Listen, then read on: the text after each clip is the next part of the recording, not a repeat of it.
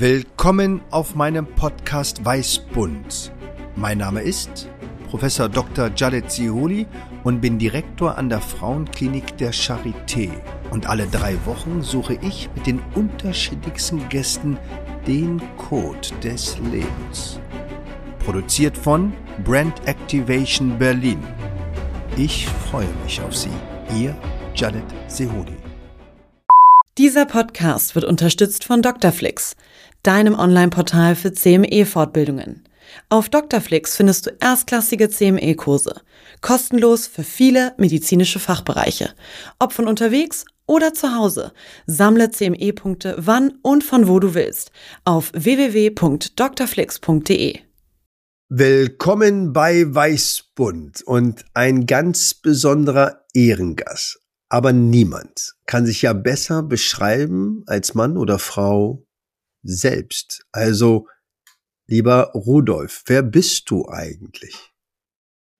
Ich bin jetzt gerade 76 Jahre alt. Ich bin ein richtiger Radsportfan, habe viel Zeit in der Politik verbracht und äh, bin jetzt seit ungefähr 20 Jahren als Unternehmer unterwegs, helfe Startups und helfe allen Dingen auch äh, Unternehmen in äh, China sich zurechtzufinden ein segenhaftes und sicherlich aufregendes Leben. Fangen wir aber doch ganz einfach an. Wo war Rudolf, als er 13 Jahre jung war? Und was hat er am liebsten so an dem Tag gemacht? Mit 13 bin ich in die Schule gegangen und habe äh, Latein gehasst und Deutsch geliebt, äh, intensiv Sport gemacht, äh, wie in meinem ganzen späteren Leben und äh, ja, hatte eine sehr liebevolle Mutter, ein schwieriges, auch sehr ärmliches Elternhaus und äh, da war manchmal bei den sechs Geschwistern, die ich habe oder hatte, äh, nicht genug auf dem Tisch, sagen wir es mal so. Und was für ein Sport war das? Äh, damals, ich hatte angefangen, Fußball zu spielen, musste aber eine Brille tragen. Die geht beim Fußballspielen kaputt. Die Technik war auch nicht so weit, wie sie heute ist. Das war meinen Eltern zu teuer äh, und äh, deswegen musste etwas Preiswerteres her. Das war Leichtathletik. Und was in der Leichtathletik?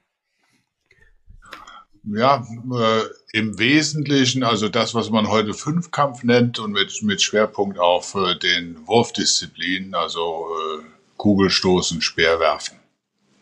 Oh, das ist was Besonderes. Ich hatte ja auch Leistungssport in der Schule und wir ähm, hatten einen Lehrer, der war sogar Senioren, Weltmeister im Zehnkampf und äh, Speerwurf und äh, Kugelstoßen, das fiel mir schwer. Ich wäre geborener Läufer, eher Mittelstreckenläufer, aber deswegen verbindet das sicherlich äh, eine oder andere weißt ähm, du, uns noch. Ein paar hundert Meter, die haben mehr gelegen als die 100. Ich bin also äh, ein bisschen äh, im, im Start ein bisschen zu langsam gewesen, aber ich weiß ja, wie das so ist. Aber wenn man dann äh, so 23 Sekunden über 200 Meter laufen kann oder äh, über 50 wer als 17-Jähriger kommt, das ist ja nicht so ganz schlecht. Allerdings, äh, es war für mich nie eine Perspektive nach dem Motto, mach aus der Leistung eine Hochleistung. Äh, der Wettkampfgedanke hat mich fasziniert, aber der Hochleistungsgedanke nicht so sehr. Rudolf, du bist ja einer der bedeutendsten ähm, Politiker in unserem Land gewesen, ja. Und ähm, Politik ist ja, sag ich mal, eine gesellschaftliche Herausforderung. Und ich glaube, man muss auch nicht Politiker sein, um Politik zu machen. Aber warum machst du oder warum hast du Politik professionalisiert? Oder warum war es dir dann so wichtig, das über ähm, diesen Zweig zu machen und nicht doch vielleicht Sportler oder Anwalt oder sonst wie, sag ich mal, deinen bürgerlichen Pflichten eben nachzukommen. Also warum bist du Politiker geworden und was hat dich denn ausgezeichnet, dass du so weit gekommen bist? Ja, zunächst würde ich ganz gerne äh, was sagen über den Antrieb. Äh, was schafft einem Jugendlichen den Antrieb zur Politik? Äh, Bei mir war das äh, ein, ein instinktives Gefühl von, das ist nicht in Ordnung, äh, dass äh, man äh, Schulgeld bezahlen muss und dass damit die Chancen vom Portemonnaie der Eltern abhängig werden. Bei mir war das aber so, dass ich aufs Gymnasium kam. Das war damals noch ein städtisches Gymnasium. Da musste Schulgeld bezahlt werden und es war die klare Ansage, wenn die Leistung nicht stimmt und das Schulgeld nicht nach einem halben Jahr erlassen wird, dann können wir das nicht durchhalten. Äh, das hat Gott sei Dank für mich funktioniert, aber ich versuche mir auch vorzustellen, dass es viele andere gibt, für die es dann so nicht funktioniert. Das zweite war äh, die Zeit so, sagen wir mal, so in den äh, späten 50er, frühen 60er Jahren. Ich war da so 14, 15 Jahre alt. Und äh, da war der Bau der Mauer und äh, da war äh, John F. Kennedy und da waren viele Ereignisse, die äh, jedenfalls mich äh, äh, bewegt haben. Und dann kam ein sehr diskussionsfreudiges äh, schulisches Umfeld dazu äh, mit einer äh, von den, sagen wir mal, von den Einschätzungen oder Anschauungen her sehr gemischten Klasse, aber sehr offen, sehr tolerant, sehr diskussionsfreudig. Das alles zusammen hat mich dann motiviert, erstmal Klassensprecher zu sein, Schulsprecher zu sein, Schülerzeitung rauszugeben, solche Dinge. Und ähm, dann hatte ich äh, in dieser Schülerschaft einen Freund, der war zwei Jahre älter, der war bei den Jungsozialisten, also in der SPD. Und dann war das ganz banal. Du wirst eingeladen, du gehst dahin, du findest das spannend. Die Schwester des Schulfreundes sah auch sehr hübsch aus. Das war noch ein zusätzliches Motiv. Ja, und so kommt eins zum anderen. Und äh, ich fand dann die Sozialdemokratie die äh, für mich äh, angemessene Antwort auf das, was ich an Fortschrittsnotwendigkeiten gesehen habe und am äh, Bedürfnis gegen Ungerechtigkeiten sich zu engagieren. Und was haben deine Eltern dazu gesagt, als sie dich beobachtet haben? Dass du Vater hat getobt. Äh, vor dem Abitur äh, in die SPD einzutreten in einer konservativen Kleinstadt, so doof muss man sein, äh, war seine Meinung. Das muss unbedingt unterlassen werden. Er wollte das verhindern, ist ihm nicht gelungen. Äh, und ähm, ich fand das alles ganz richtig. An meinem 21. Geburtstag wurde ich äh, gewissermaßen nochmal aus der SPD rausgeschmissen, äh, weil äh, angeblich äh, ein bisschen zu links. Äh, ich fand das kurios, aber es war ja auch ganz ernst gemeint, nicht einfach nur mal so ein Spaß gewesen. Und war dann aber relativ kurz darauf wieder in der SPD drin. Und äh, ohne jetzt da alle Geschichten zu erzählen, das äh, führt dann vielleicht zu weit, äh, aber äh, oder verbraucht zu viel Zeit. Aber äh, es hat meine Auffassung davon gefestigt, dass man einen eigenen Kompass braucht ein, ein eigenes Gerüst, äh, auf das man sich verlassen kann. Und dass man von dort aus dann Teams äh, bilden, äh, in Teams mitarbeiten, in Teams äh, etwas bewirken kann, im Zweifel auch Teams anführen kann. Und ich denke, das wird heute in der Politik, soweit sie Partei- und Parlamentspolitik ist, äh, oft unterschätzt. Du brauchst gute Teams, äh, Frauen und Männer um dich rum, sonst kannst du überhaupt nichts bewirken. Als Einzelner bist du eben ein Einzelner und sonst gar nichts. Äh, vor diesem Hintergrund, ja, würde ich sagen, noch eine Bemerkung. Politik ist viel mehr. Das ist ja nicht nur Partei, Parlament und Medien. Äh, das, was im Ehrenamt passiert, in den freiwilligen Feuerwehren, in den Sportvereinen, in den Rettungsorganisationen, in vielen anderen Bereichen, das ist auch Politik, nämlich Gestaltung des Gemeinwesens.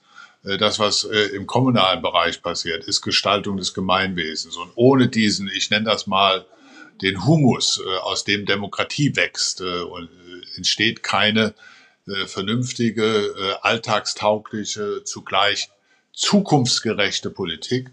Äh, und äh, meine größte Sorge im Moment ist, dass äh, diese Alltagstauglichkeit der Politik doch sehr stark leidet und dass deswegen viele Leute in der Politik keine Antwort mehr finden, nach denen sie suchen angesichts ihrer Hoffnungen, ihrer Ängste, ihrer Besorgnisse. Und das finde ich, muss in der Politik wieder deutlich besser werden. Die Kombination aus Weitsicht und Wirklichkeitssinn. Wir sind ja auf der Suche nach dem Code des Lebens. Deswegen ähm, dieser Podcast und mir gefällt das sehr gut, dass du einmal betonst, dass es ohne Teams keine eigentlichen Änderungen geben kann und dass man auch eben Demut genau ähm, von dieser Notwendigkeit und auch Chance mit anderen Menschen sich auf den Weg zu machen. Auf der ähm, zweiten Ebene freue ich mich darüber, dass du gesagt hast, dass du eben gestalten willst, eigentlich in der Politik oder das zumindest dir so vornimmst. Und ich hatte erst vor wenigen Tagen eine Mitarbeiterin bei mir im Büro und ähm, da ging es auch um Ändern, Change Management. Gibt es auch in Unternehmen wie ein Krankenhaus und ich denke, dass es ganz wichtig ist, dass man entweder beobachtet, Dinge passieren lässt oder eben versucht, sich auf den Weg zu machen, Dinge zu verändern und zu gestalten und sich auch dieser Kraft und auch dieser Energie bewusst zu werden, dass es eigentlich um Veränderung geht. Ja. Und das ist eigentlich eine Entscheidung und eine Haltung. Will ich zuschauen und meckern oder will ich tatsächlich verändern? Aber es fehlt häufig ja auch nach den Instrumenten oder den Vorbildern. Und du kriegst das ja auch mit, dass es vielleicht in der einen oder anderen Ebene auch eine ja, gewisse Art von Politikverdrossenheit gibt und auch eine Sehnsucht nach Charaktere. Aber was sagst du den jungen Menschen, Rudolf, nicht zu resignieren? Was sind denn die Instrumente, wirklich die Gesellschaft, dieses Land zu verändern. Was kann man tun als Einzelner? seinen Beitrag leisten und den nicht als äh, unbedeutend, gering oder irgendwie sonst wie äh, falsch einzuschätzen, äh, weil aus der Summe der Beiträge entsteht etwas Großes. Äh, dann braucht es Menschen Ideale, Wertvorstellungen, die solche Beiträge bündeln, ihnen eine Richtung, ein Ziel geben. Äh, und äh, das äh, ist genau das, was ich meine mit der Kombination aus Weitsicht und Wirklichkeitssinn. Wenn ein älterer eine Jugendmannschaft trainiert, äh, gibt er etwas weiter und äh, er kann äh, extrem oder sehr viel äh, Spaß, äh, Freude, Ehrgeiz äh, mobilisieren. Er kann dafür sorgen, dass man in der Niederlage nicht deprimiert und im Gewinnen nicht allzu übermütig wird. Man kann sich freuen. Aber man muss auch vor denen, die im Wettkampf mal äh, den Kürzeren ziehen, äh, den Respekt behalten. Das sind alles Dinge, die prägen. Äh, und ähm, das beginnt in meinen Augen alles viel früher äh, als äh, gewissermaßen mit, mit dem Wahlalter oder so. Das ist der eine Punkt. Der andere Punkt ist, wir leben heute in einer Welt, ich bin mir nicht sicher, wie ich darauf reagiert hätte als 13-, 14-Jähriger mit dem Handy und mit den Möglichkeiten und auch Gefahren der sogenannten sozialen Medien äh, zu tun gehabt hätte und wie das auf mich gewirkt hätte. Das äh, vermag ich nicht so gut zu beurteilen. Was ich sehen kann, ist, dass das eben eine sehr große Herausforderung ist. Warum?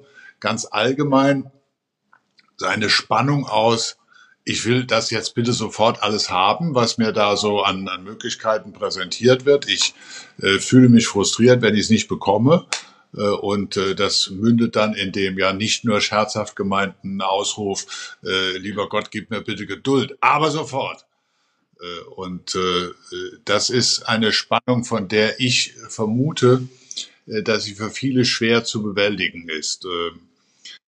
Die Spanne nämlich zwischen dem gewünschten unmittelbaren Effekt, dem Ergebnis des eigenen Engagements auf der einen Seite und der notwendigen langfristigen Welle der gesellschaftlichen Veränderung oder der Beeinflussung von gesellschaftlichen Entwicklungen auf der anderen Seite. Diese Spannung zu erkennen und dann auch auszuhalten, halte ich für einen ganz wichtigen Punkt. Und das andere ist, äh, bezogen auf die jetzt äh, aktuelle Situation, äh, wir haben ja, äh, also ich jedenfalls in meinem Leben, äh, den Eindruck, äh, dass, nein, nicht den Eindruck, wir sind die glücklichste Generation, die jemals in Deutschland gelebt hat.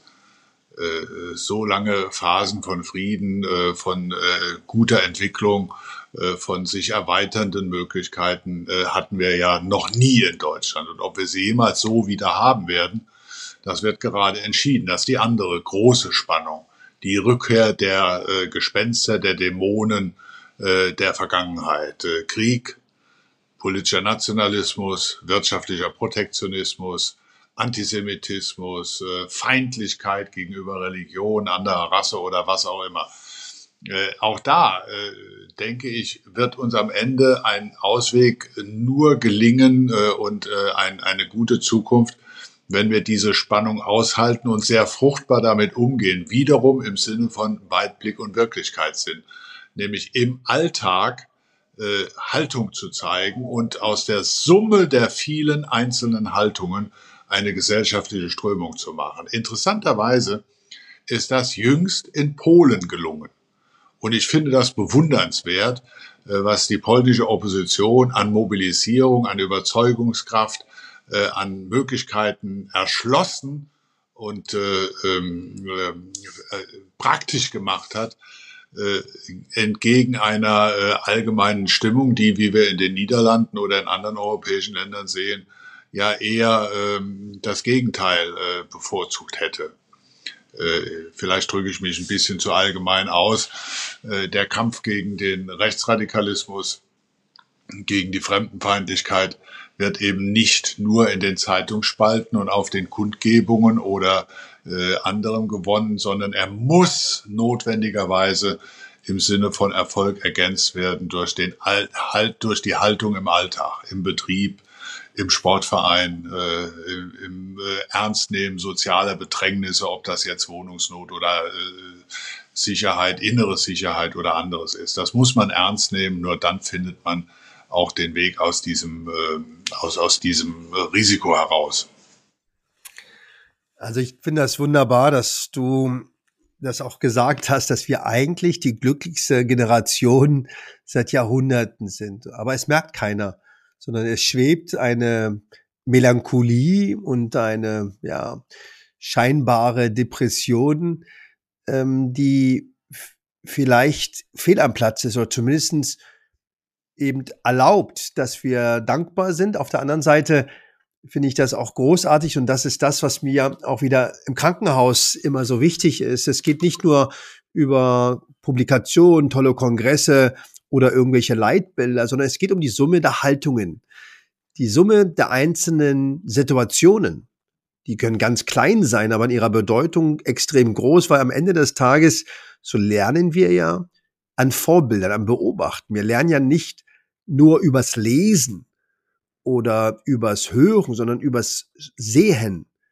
Und deswegen sind genau diese kleinen, scheinbar kleinen Bewegungen so relevant. Und das ist, glaube ich, das, was der Einzelne sich auch bewusst machen muss. Ob das in einem Krankenhaus, in einem sensiblen Bereich, wo es Krankheit oder Lebensbedrohung äh, existieren kann, genauso wichtig wie in der, auf der Straße.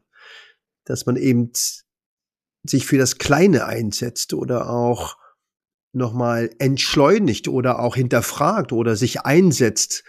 Und deswegen finde ich das sehr weise, was du sagst. Und aber uns fehlt eben genau dieser positive Ansatz, glaube ich. Und es gibt viele Untersuchungen, die eben eigentlich zeigen, dass die Wahrnehmung, ob jemand glücklich ist, sehr eng damit zusammenhängt, wie die Bildung ist, wie der Zugang zum Gesundheitssystem ist, wie das Einkommen ist. Und da haben wir in Deutschland ein kleines Problem anscheinend, weil wir müssten eigentlich viel glücklicher sein, zumindest in diesen ähm, Studien mit allen ihren Limitationen der Methodik. Uns fehlt wahrscheinlich genau dieser positive Einstand, stark uns auf diese Haltung zu konzentrieren. Ja. Wie wichtig ist denn das, wenn du über Werte spricht, Rudolf. Wie wichtig ist das in der Politik, Werte zu haben und sie auch zu verteidigen für sich? Ja, ich finde das entscheidend, äh, dass du sie hast, dass du eine Haltung hast und ich finde es entscheidend, dass du klug äh, damit umgehst. Das heißt also, äh, die Möglichkeiten kennst und versuchst, da wo du sie als unzureichend oder beschränkt empfindest, sie schrittweise und klug zu erweitern. Es gibt diesen äh, schönen Hinweis von Gottfried Benn, äh, dass man sich an seinen Beständen orientieren solle und nicht an seinen Parolen. Äh, das hatte er in seiner Rede, ich glaube, das war 1957 in Karlsruhe, habe ich das jedenfalls, so habe ich es nachgelesen. Ähm, äh, das war durchaus an die Politik gerichtet. Aber ich glaube, es, es beginnt ein bisschen früher. Äh, wenn ich so länger drüber nachdenke und mit Blick auf mein Lebensalter tut man das ja hier und da mal, glaube, der, der erste Impuls ist äh, durch einen scheinbar selbstverständlichen Hinweis meiner Mutter gekommen. Wir wohnten oberhalb der kleinen Stadt Niederlahnstein. Da musste man äh, ungefähr sechs, sieben, achthundert Meter von der Stadt äh, so, so einen Feldweg, so einen kleinen Weg, einen Berg hochlaufen. Äh, und äh, neben uns in derselben Straße wohnte eine ältere Frau äh, und die hatte immer große Probleme, den Berg hochzukommen, schon gar wenn sie eingekauft hatte. Und meine Mutter hat mich dann immer zwei, dreimal angestupst und gesagt, also wenn du die Frau siehst, dann bitteschön, hilf ihr, trag ihr die Sachen hoch. Äh, und äh, das habe ich gemacht. Äh, ich glaube, da ist bei mir so ein wie, wie, so ein wie so ein Klick, so ein Schalter. Und es ist eigentlich selbstverständlich, dass der, der helfen kann, dass der hilft. Und es ist nichts Besonderes dabei. Es, es gehört einfach dazu, zu einem normalen, guten Zusammenleben. Das Zweite, was mir kürzlich mal aufgefallen ist, war auf einem sozialdemokratischen Parteitag. Da ging es um Europa. Und äh, die Leute äh, hatten äh, mich äh, gebeten, da fünf Minuten was zu sagen. Ich hatte mir ganz kurz überlegt, was kann man in fünf Minuten vermitteln über den Sinn von Europa. Und ich habe dann äh, ein Bild gewählt, ganz spontan. Ich habe mir überlegt, was sage ich euch jetzt? Und da ist mir eingefallen, zu dem Zeitpunkt, als ich anfing, Politik zu machen, erlebte mein Vater die Weltwirtschaftskrise zu dem Zeitpunkt, als ich die erste, äh, das erste Amt in der Politik hatte, äh, da war mein Vater auf der falschen Seite eines Kellers der Gestapo, weil er eine halbjüdische Frau hatte. Äh, und zu dem Zeitpunkt, an dem ich äh, Geschäftsführer der Landtagsfraktion wurde, äh, wurde mein Vater Soldat, äh, nämlich am, im September äh, 1939, Kanonenfutter nicht, mit äh, 35 Jahren alle Schlachtfelder, die die Nazis aufgemacht haben, als Soldat in einem Panzer erlebt. Schrecklich. Aber er hat es überlebt, sonst wäre ich nicht da. Und ich habe die dann angeguckt und habe gesagt, das genau ist die Verpflichtung. Äh, es geht nicht darum, äh, wie wir jetzt bis jetzt gelebt haben, sondern es geht darum, den Kindern und den Enkeln äh, das gut zu übergeben, äh, was, was wir uns äh, aufgebaut und was unsere Eltern uns hinterlassen haben, im äh, Schlechten wie im Guten. Und äh, vor diesem Hintergrund äh, glaube ich, äh, äh, da haben, äh, ich komme immer auf denselben Punkt zurück. Äh, wenn wir nicht erzählen und wenn es keine Leute gibt, die zuhören wollen, wenn wir also nicht so spannend und so äh, einfühlsam erzählen, wie es uns möglich ist, äh, dann äh, äh, wird sich das nicht vermitteln. Äh, ich glaube, das muss in den Familien, das muss im alltäglichen Leben, das muss in den Gesprächsrunden, in der Kneipe, überall muss das stattfinden. Das kannst du nicht alleine delegieren in die Einrichtung der politischen Bildung äh, oder in irgendwelche äh, Parteien und, und weiß der Himmel was. Das ist viel mehr. Und äh, noch einmal, ich komme zurück auf das Bild von dem Humus, von dem Boden, auf dem Demokratie wächst. Wenn das nicht sehr vielfältig ist und sehr bunt ist, und mit vielen Erfahrungen, auch mit vielen Aufmerksamkeiten daherkommt, dann wird uns das äh, möglicherweise äh, ein, ein Stück weit äh, oder gar noch stärker beschädigt als äh, zurzeit. Und äh, manches, was sich ja, äh, sagen wir mal, äh, als äh, politikkritisch äh, in äh, bestimmten äh, rechtsorientierten Öffentlichkeiten äußert, ist ja im Kern antipolitisch, antiparlamentarisch und antidemokratisch. Das ist sehr schön destilliert. Also ich bin dir extrem dankbar, Rudolf, dass du uns da ähm, ja aus deiner Erfahrung wirklich den Code eben zumindest darstellt und äh, bin auch immer wieder beeindruckt, wie neugierig du eigentlich geblieben bist und wie gut du auch zuhören kannst, aber auch auch deiner Erfahrung treu bleibst und ähm, ja wieder auf die Wurzeln gehst und das ist mir extrem wichtig, weil ich hatte dir das heute erzählt. Ich habe vor zwei Tagen meinen Vater verloren oder wir alle, meine, meine Geschwister. Und äh, mein Vater hatte eben einen schweren ähm, Oberschenkelbruch und ähm, das Bein äh, ist auch blau geworden, weil es eben Durchblutungsstörung bekommen hat. Und ich fragte Vater, wie geht's dir? Und er sagte, gut, mein Sohn. Und er freute sich über den deutschen Bodenkaffee, den wir mitgebracht haben und über die, das Zitronenkuchenstück. Und ähm, ich war so dankbar, dass eben jemand trotzdem ihm vieles fehlt an Gesundheit, irgendwie dankbar und auch dankbar dafür war, dass die Kinder eben bei ihm waren. Und ich denke, es ist so wichtig, dass du eben Enthaltung hast und dich auch immer wieder auch selbst disziplinierst, weil Haltung zu zeigen bedeutet natürlich auch, sich zurückzunehmen. Es bedeutet auch, sich eben ähm, die Frage zu stellen, welche, welche Aufgabe hat man und welche Aufgabe kann man leisten und äh, ohne zu fragen, was man davon hat.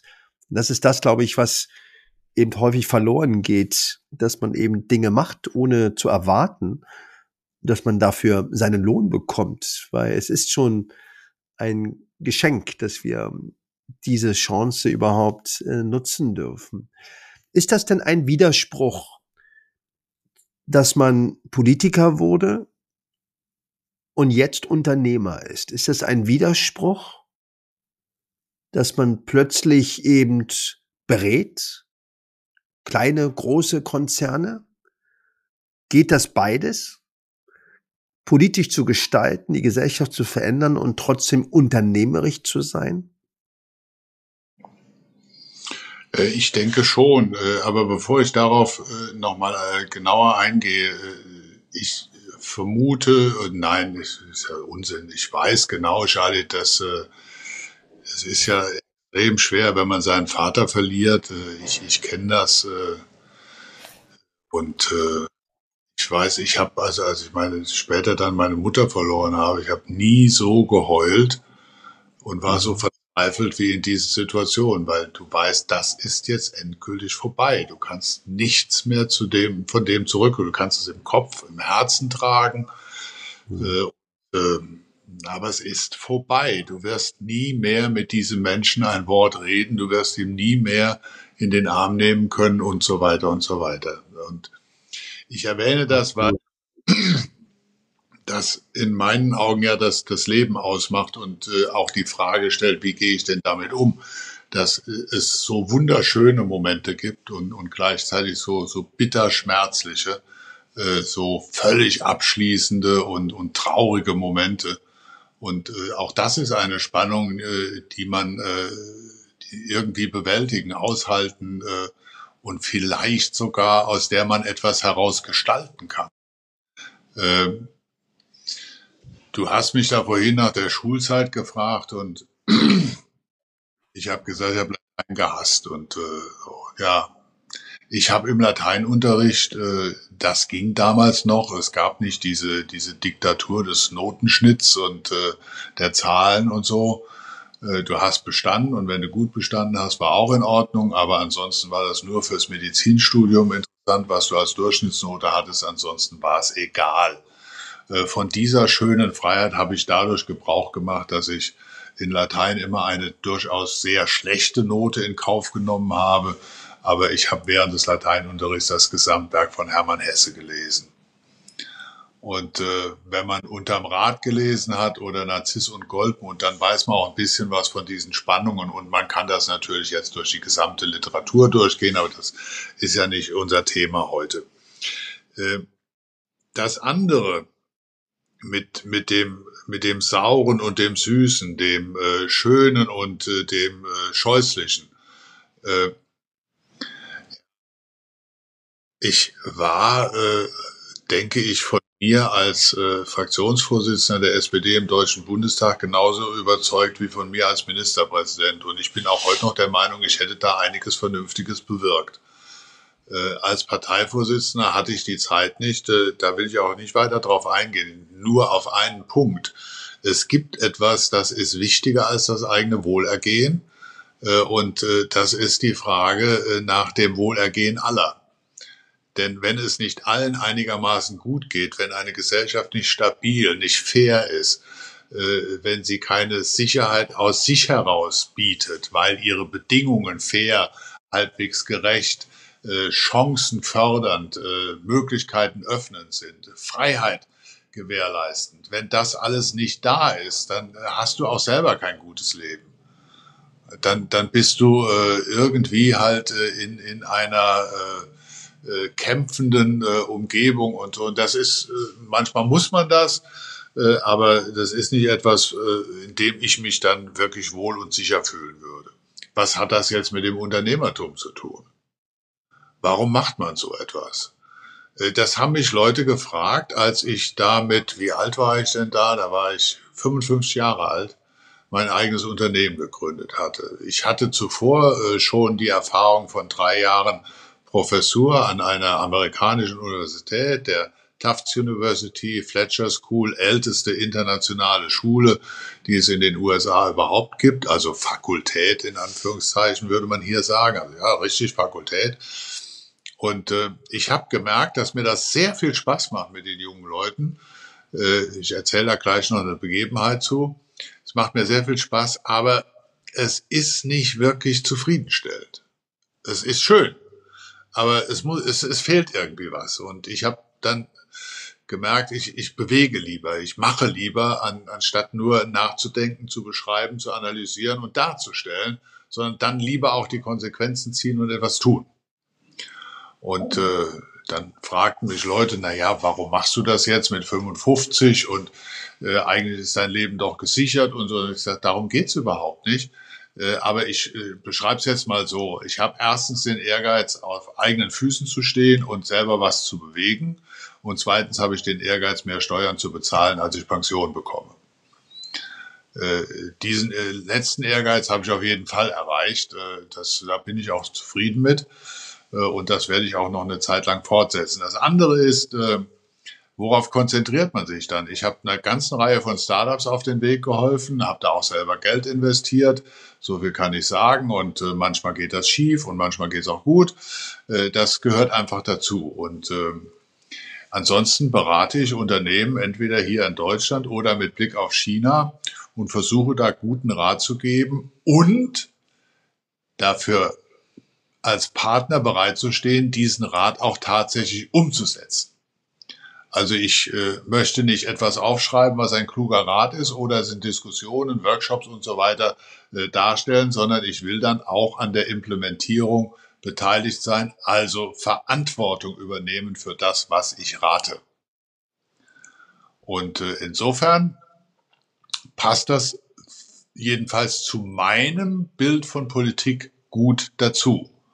Äh, nicht nur eine kluge Rede halten, nicht nur einen überzeugenden Vorschlag machen, sondern Verantwortung zu übernehmen für das, was man vorschlägt und was man rät oder wie auch immer äh, in die Welt äh, hinaus posaunt. Vor diesem Hintergrund, denke ich, ist ein kluger Ratgeber immer auch derjenige, der Verantwortung für seine Ratschläge und deren Umsetzung übernimmt. Ob das jetzt in der Politik ist, in einem Unternehmen oder in einer beratenden Tätigkeit, äh, das ist eine konkrete Ausformung, Ausprägung desjenigen, was ich versuche zu schildern, nämlich das äh, in, in der Balance äh, oder im Blick zu behalten, dass es ähm, auf beides ankommt. Ein, ein, eine kluge Einsicht und auf die Fähigkeit, die Einsicht in die Tat umzusetzen oder daran mitzuwirken. Und diese Umsetzung, hast du das in der Politik auch gelernt oder hast du das jetzt erst, seitdem du 55 Jahre jung in das in die Unternehmerwelt gewechselt ähm, warst? umgesetzt Nö. oder war das auch schon in der Politik für dich ein ganz wichtiges Ziel? Ja, äh, das, äh, der, der, der junge Politiker Rudolf Scharping ist ja für die meisten seiner Beobachter ein vollkommen unbekanntes Wesen. Über, über das wird dann rumgequatscht und im Zweifel spekuliert oder äh, manchmal auch äh, deutlich unangenehmeres als nur spekulieren. Äh, aber äh, weißt du, ich war mal der jüngste Abgeordnete in Deutschland mit äh, 27 Jahren knapp und äh, 1975.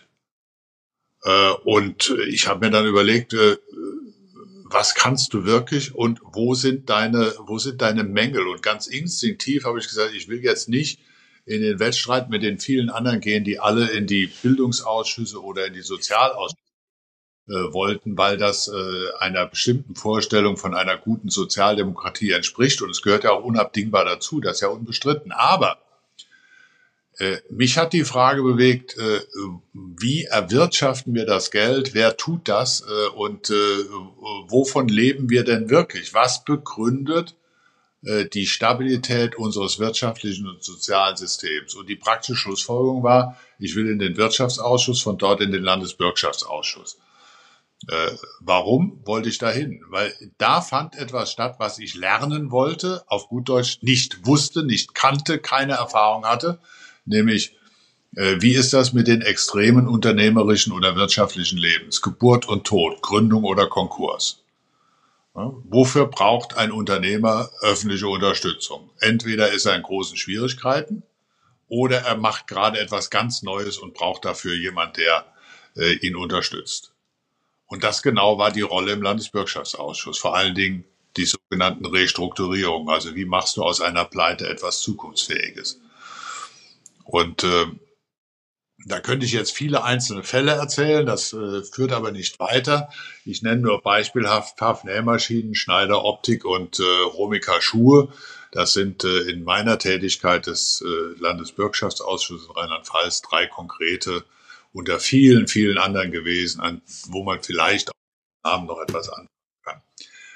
Lange Rede, kurzer Sinn. Es kam mir darauf an, als 27-Jähriger äh, etwas zu tun, was erstens Sinn macht, zweitens, was meinen Horizont erweitert und äh, drittens, was mit den Grundbedingungen unseres äh, gesellschaftlichen Erfolges zu tun hat, nämlich eine starke, wettbewerbsfähige Wirtschaft zu haben mit vielen, vor allen Dingen mittelständischen oder kleineren Unternehmen und einer hohen Kraft an Innovation. Deswegen, wie gesagt, Schneider Optik, die haben das auch entsprechend gewährt. Die haben damals die sind, sind in Schwierigkeiten geraten, wahrscheinlich eher wegen, ja, nicht wahrscheinlich wegen ihrer äh, Probleme im Vertrieb und der mangelhaften Amateuroptik, nicht mangelhaft im Sinne von Qualität, sondern äh, Vermittlung dieser Qualität an den Kunden, obwohl sie auf der anderen Seite damals die größten Linsen für den Weltraum gebaut haben, die man äh, sich vorstellen und in Deutschland oder auf der Welt überhaupt gießen konnte. Und für HFNL-Maschinen ganz einfach. Technische Trends verpasst. Und äh, das ist ja dann auch äh, in, in äh, extremen Schwierigkeiten gewesen und so weiter und so weiter. Gut, äh, wir sind ja nicht zusammengekommen, um jetzt diese Einzelheiten zu erörtern. Und verstehe sie bitte einfach nur als Illustration für etwas, äh, was mir äh, an der Beobachtung von Politik oder von Politikern oder von Ex-Politikern äh, auffällt nämlich äh, nach dem Motto, ich habe ein Bild, ich habe eine Meinung, was interessieren mich die Fakten. Das halte ich gefährlich. Nicht? Also das Privileg der faktenfreien Meinung äh, sollte niemand für sich in Anspruch nehmen, obwohl ich weiß, dass es hier und da mal Leute gibt, äh, die genau dies äh, versuchen. Ich habe eine Meinung, was interessieren mich die Fakten. Absolut. Ich bin dir extrem dankbar, dass du da uns so viele Einblicke gegeben hast und ich äh, schätze sehr auch deine Menschlichkeit und vor allem auch deine, ja, dein wirklich dein aufrichtiges äh, Interesse an Menschen. Und das, glaube ich, ist das, was uns beide auch ähm, sehr verbindet. Hattest du denn einen Mentor? Ja, äh, ich äh, komme nochmal zurück auf äh, diese kurze Zeit außerhalb der Sozialdemokratie. Das war ja nicht meine Entscheidung, sondern das haben mir andere aufgenötigt. Da gab es aber einen, der fand das alles ziemlich doof Äh, und äh, der war äh, ein Sozialdemokrat, den ich mir zum Vorbild nahm und der auch mir sehr viel als politisch väterlicher Freund geholfen hat.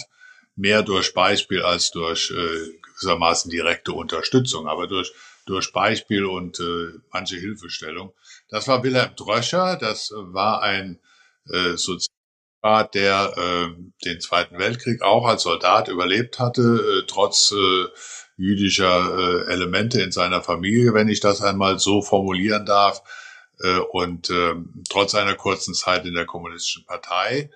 Der hatte 1957, als in Deutschland äh, Konrad Adenauer mit der CDU-CSU die absolute Mehrheit gewann, als einziger Sozialdemokrat der CDU einen Wahlkreis abgenommen.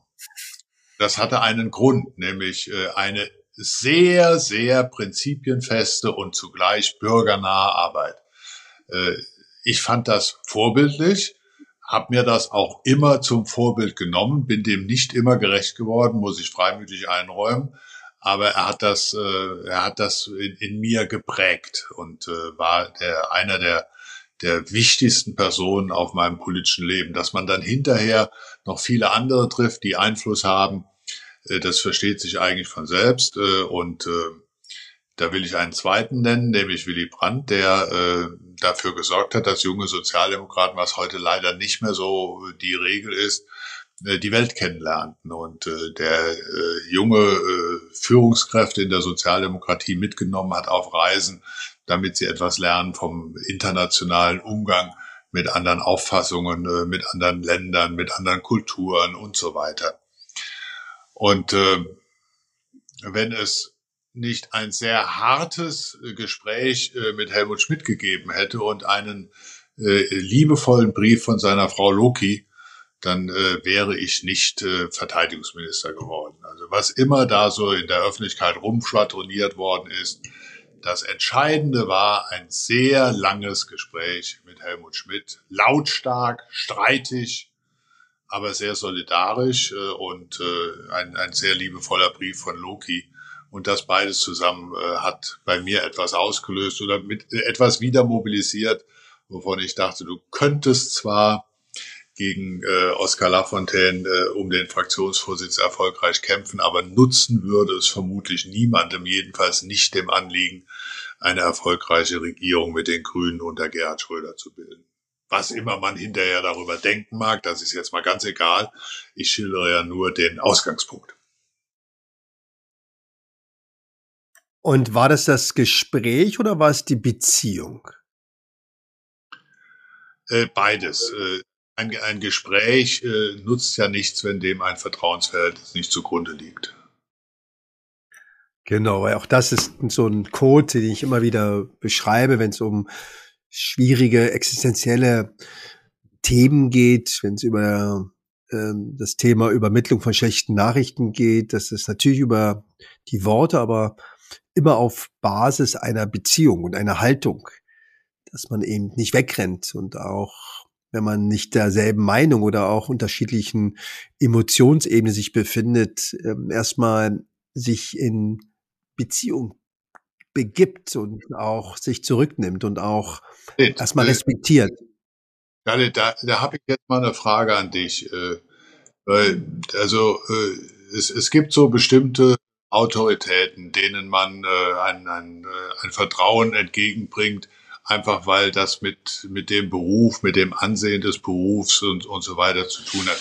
Dazu gehören Seelsorger, dazu gehören Polizisten, dazu gehören Ärzte. Aber deren Autorität ist ja auch, äh, oder die, die Zuweisung oder Zumessung von Vertrauen ist ja auch deutlich geringer geworden und durch allerlei Entwicklungen beschädigt. Ich will da nicht auf Einzelheiten eingehen. Ich wollte nur mal fragen, wie nimmst du das als Arzt wahr im Zusammenhang mit den Erfahrungen, die viele Menschen im Umfeld von Corona gemacht haben? Hat das auf das äh, Vertrauensverhältnis Arzt-Patient, insbesondere in sehr kritischen Situationen, auch irgendeinen Einfluss gehabt? Oder hat es?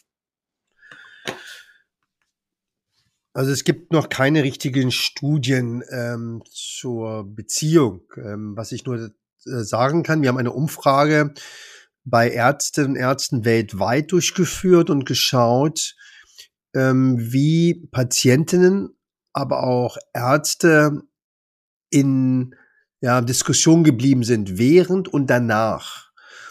Ähm, nach der Covid-Pandemie ähm, und auch in einer Zeit, wo ja ganz viel schiefgelaufen ist im Sinne der Kommunikation. Also, und zwar, wir wussten häufig nicht, wie wir die Patienten äh, erreichen oder wir ähm, haben zu wenig uns um die Ängste der Patientinnen ähm, Sorgen gemacht. Also es gab Studien, die gezeigt haben, dass Patientinnen mehr Angst vor Covid hatten als vor dem Fortschreiten ihrer Krebserkrankung und deswegen in Einzelfällen nicht ihre Krebstherapie abgeholt haben oder bei bestimmten Beschwerden gar nicht zu den Ärzten vorgedrungen sind.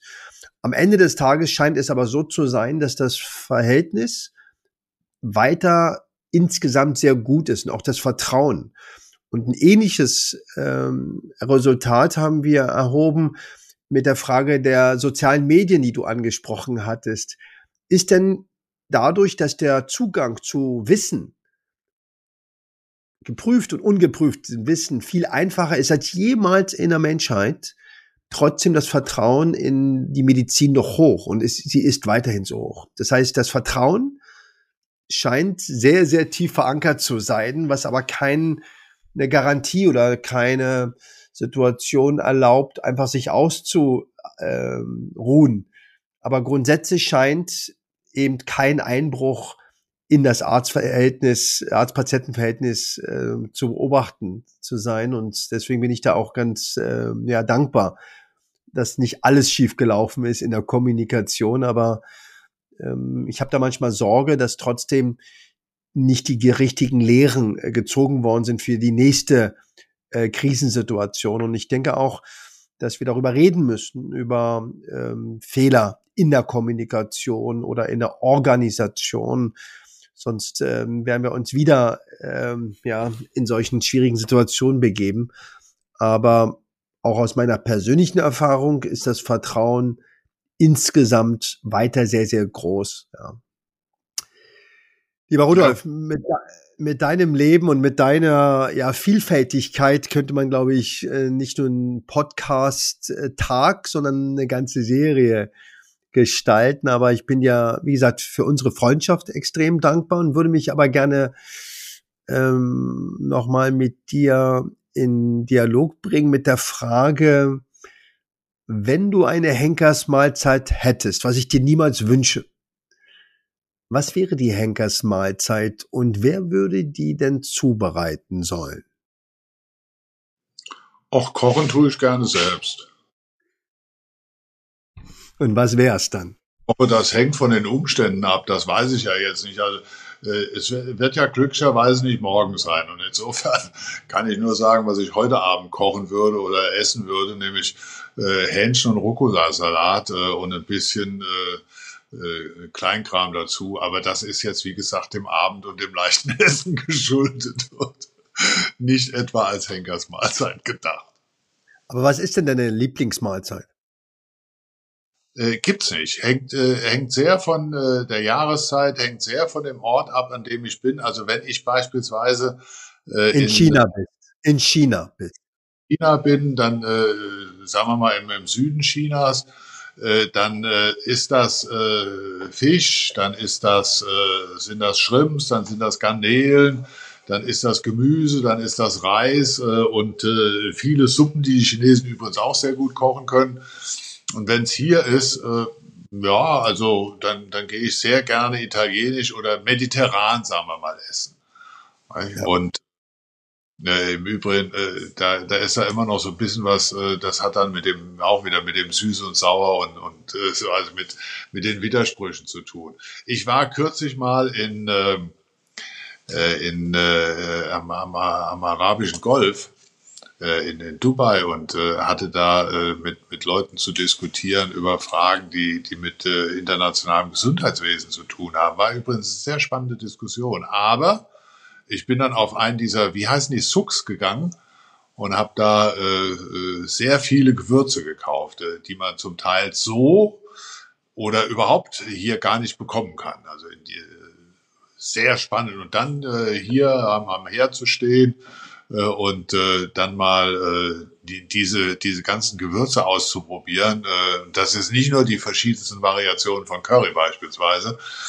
Das finde ich schon sehr spannend. Können wir aber für miteinander verabreden. Absolut. Wir kochen mal zusammen und ähm, ich darf dir auch verraten, dass die Grundgewürzstruktur aller marokkanischen Gerichte immer ein Drittel Pfeffer, ein Drittel Ingwer und ein Drittel Kurkuma sind.